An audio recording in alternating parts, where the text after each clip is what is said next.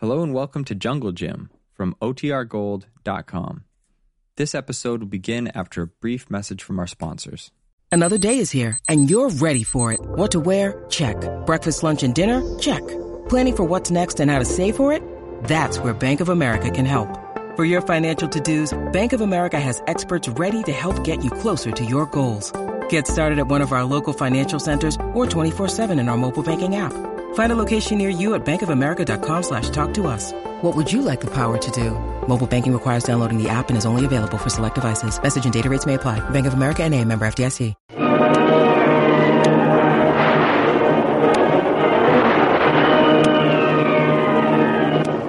Presenting the adventures of Jungle Jim.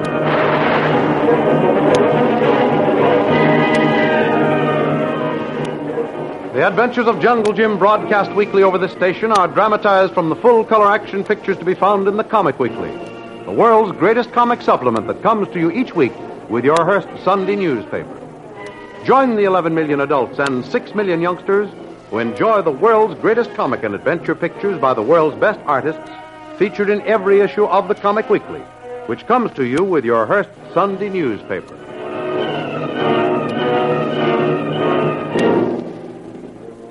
Pedro, a Panama Indian, brings word to his master, known only as J7, that Jungle Jim, Kitty, and Kolu are in the vicinity. J7 immediately orders Pedro and his crack native woodsmen to scatter into the jungle, hunt down, surround Jim's party, and kill them. Meanwhile, Jim, sensing danger, splits up his party, sending Kitty and Kolu back to Gatun Lake to investigate the activities of the planters in that area. As soon as Jim is alone, he begins building a big smoky fire to attract Pedro's manhunters. Then he climbs into a huge tree, changes to a camouflage suit of green buckskin, and practically invisible from the Indians, he silently waits for them to appear. When they do arrive on the scene, they're puzzled when they find the big fire but no trace of anyone near it. A careful search reveals no trace of Jim. And Quinto, J7's Indian servant, reports back to his master that Jim and his party have disappeared. Enraged, J7 orders the hunt intensified, then returns to his home through a secret tunnel that connects his hideout with his house on Gatun Lake. There he is informed by a servant that Kitty and Kolu are on the nearby ridge. Through his field glasses, he watches them study a map, then start toward his house. He prepares to welcome them. Well, Kolu, if we followed the course on that map correctly, this place ahead of us must be Doc Beard's house. Kolu, sure we follow right course, Mrs. St. John. All right, Kolu. Then we'll go in. Doc Beard is listed as a friendly, trustworthy planter. That's what Tuan Jim say. Army man, tell him we go here now. Yes, Kolu. Look, there's a man coming out on the porch. That must be Doc Beard. How do you do? You're looking for me, I think. Are you Doc Beard? Yes. And you must be the young lady in the party Colonel Barrett told me to expect. Colonel Barrett told you to expect us? Yes, that is, if you're a member of Mr. Bradley's party. You fit the description all right. Miss, uh. Goodness me, isn't that embarrassing? I've forgotten your name. Colonel Barrett told me to expect a Mr. Bradley, his Hindu servant, and a very beautiful young lady, a Miss. Now, isn't that annoying? Wasn't it Mrs. St. John, Mr. Beard? Exactly, Mrs. St. John. Now, why should I forget a familiar name like that? Familiar. Well, why not? As a St. John in the New Testament, one of the disciples. then Urban St. John, or St. John as the British pronounce it. then there's I never al- thought of that. You must be a literary man, Mr. Beard. Well, I have the reputation of being a bookworm, Mrs. St. John. I've quite a library for an out of the way place like this. And although I've written a few papers, I could hardly be called a literary man. Goodness gracious, I'm forgetting my manners, keeping you standing out here. Come, come into the house. You must be tired after your journey. Well, I would appreciate a chance to wash up and perhaps change my clothes. Of course, just step right this way. Oh, Sudra. Sudra. Uh, yes, master. We have guests. Show this lady's manservant to his quarters, then bring her back to the guest room. Yes, master. Follow me, please. You call if you need me, Mrs. St. John. Yes, Kolu. I thought perhaps you might like a tall, cool, refreshing drink before you go to your room, Mrs. St. John. Thank you, Mr. Beard. I enjoy it very much. Good. Come up on the porch and settle yourself in one of these nice, easy chairs here. You'll find them very comfortable indeed. there we are. Try that chair, Mrs. St. John. I have a nice planter's punch already prepared. Oh. I was about to enjoy one when I saw you come up, though I didn't expect such charming company. Thank you. there you are, Mrs. St. John. I think you'll find that will just hit the right spot. I'm sure it will. I've had rather a hard day. The heat here is rather oppressive if you're not used to it. Oh, I don't mind the heat so much. You see, I lived in the tropics for the past four years, although not in this part of the world. Oh, in the Orient, perhaps? Not quite. Now, here in the South Seas. Oh, I see. You, uh, just arrived in the canal zone less than a week ago, Colonel Barrett tells me. You made part of the journey into the Gatun Lake district by motorboat just two nights ago, I believe. Why, yes. Although I must confess I'm, I'm rather surprised to find you so well informed of our movement. Well, being an old friend of Colonel Barrett's, and one he places the utmost confidence in, he naturally sent word that your party was in this vicinity, and to be sure to extend you every courtesy when you dropped in on my plantation. Oh, that explains everything. Except the absence of your associate, Mr. Bradley, or Jungle Jim Bradley, to give him his more familiar title. He evidently had business elsewhere. Yes, he remained in the jungle country while we came down to get acquainted with the planters in this area. I see. That, my dear lady, is a dangerous place for a man to be alone. You see, the Indians here are still pretty wild and untamed.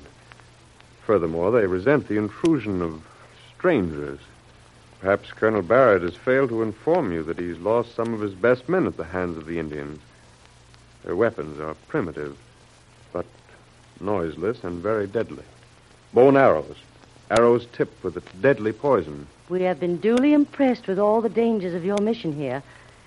But as Jungle Jim Bradley says, we have a sacred duty to perform, and nothing must stand in the way of its completion. Oh, yes, yes, I understand now. Then there is something more than just wild rumor to this sabotage plot. Oh, then you know about it, too? Well, not intimately, no. Just the usual gossip and rumors. But in a country like this, where there are few white men and very few Americans, one learns of these things, especially when the common danger threatens us all. Then you don't have many neighbors, Mr. Beard. No, there are only, oh, I should say, half a dozen plantations bordering the lake, in addition to this one, and only two of those are owned by Americans. We're both very friendly and reliable. And the others? Absentee ownership, but managed by resident overseers. I'm not well enough acquainted with them to offer any reference as to their character. Do they live very far away? Yes, I should say some, oh, 30 or 40 miles. But Oh. you see, there are no roads connecting the plantations, just rough trails hewed out of the jungle. But if you're thinking of paying them a visit, let me warn you, it's a tedious, hazardous trip. Well, I did have some idea of paying them a visit sooner or later. I see. Of course, if I knew what you definitely had in mind, I might be able to be of some assistance. I rather hesitate to put forward any suggestion, but. Oh, please, Mr. Beard, don't hesitate to suggest anything you might think would help. Well, you don't know me very well. This is only our first meeting. Oh, come now, Mr. Beard. After all, Colonel Barrett has assured us you would be friendly and cooperative. And he has given you all the information about us. So why shouldn't we trust each other? Well, it's only a suggestion, mind you. It, but at the same time, extending my hospitality. But here it is. Why not make this your headquarters? Allow me to put you and your manservant up here in fairly comfortable quarters, as comfortable as I have.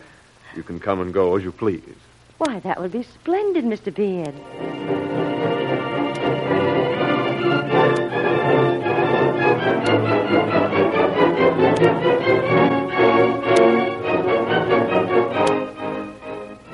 And so the completely unsuspecting Kitty steps right into the trap the sinister J7, now posing as a kindly old planter, has so cleverly set for her. Having won her confidence, he has lured her into his home, where to all intents and purposes she will be nothing more than a prisoner. In the meantime, deep in the jungle, Jim has set his trap, and cleverly camouflaged in his suit of green buckskin, he waits in the fork of a huge tree to catch his first victim. Down below him, the bewildered Indians, attracted by the smoke of his fire, search vainly for some trace of him. It is as I say, Quinto. This gringo is a devil man. He is possessed of some strange magic that makes him disappear. Uh, do not speak so, Pedro. It angers the master. He swears there is no magic, that we are like children to believe in it. Ah. The gringo is no man of magic. He is here. The master says he must be found. Then let the master come to hunt him. He will see we do not speak with false tongue. Are these not the best, the bravest hunters of our tribe? Have we not beaten the jungle clean? Do not their eyes see the mark of the smallest animal? Yes. Yet find no mark of the stranger. There is magic in that man, I say. He works with the devil ones, the evil ones of the jungle. No, no, Pedro, it is not so. We must find the gringo stranger and destroy him, or the master will destroy us. Remember that. Now, we will go again into the jungles and hunt him, while I stay behind to guard the fire and watch for the gringo stranger to return. Eh, we will do as you say, Quinto. We will hunt once more, but I tell you, we will not find him. You stay. I go. Well, they've gone again. But this time they left one man behind. Boy, oh boy, this is my chance. He's almost directly underneath me. Now, if I can drop this rope over his head and pull the noose tight before he has a chance to yell, I can haul him up quickly and hide the body up here. Oh, good. He's bending forward, staring into the jungle. A perfect target. Well, here goes. I got him. Oh, boy, oh boy, is he kicking. Up there. Up you come. And I'll pass the rope around the trunk of this tree and hold him in midair for a minute till he quits kicking. I wonder where the others are. Yeah, still no one else in sight. Oh, good. He's quieted down now. Now to hold him up. Up. Oh, that's getting him. Uh, A little bit higher. Uh, Ah, fine. Now I can put my arms around him, haul him, and tie him securely to the tree trunk out of sight. And then see what will happen.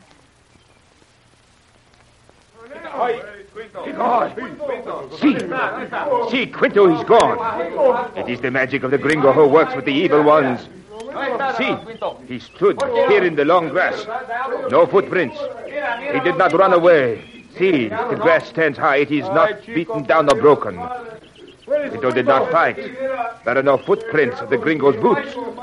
No trail in the grass. Where is Quinto? Where's the gringo? It is the magic of the evil one.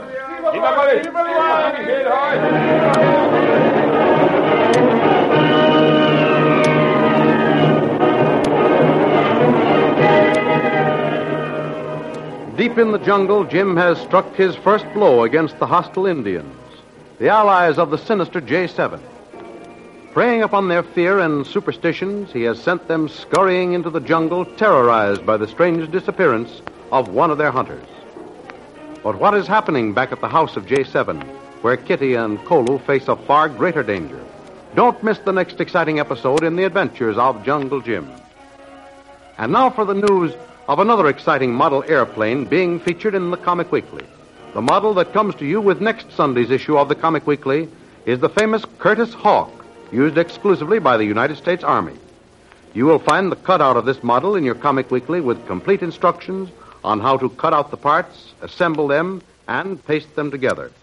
It's great fun, and thousands of boys and girls are making a collection of these famous models designed exclusively for the Comic Weekly by Mr. Wallace Rigby, who is internationally famous as designer of these model airplanes, drawn to scale and accurate in every detail.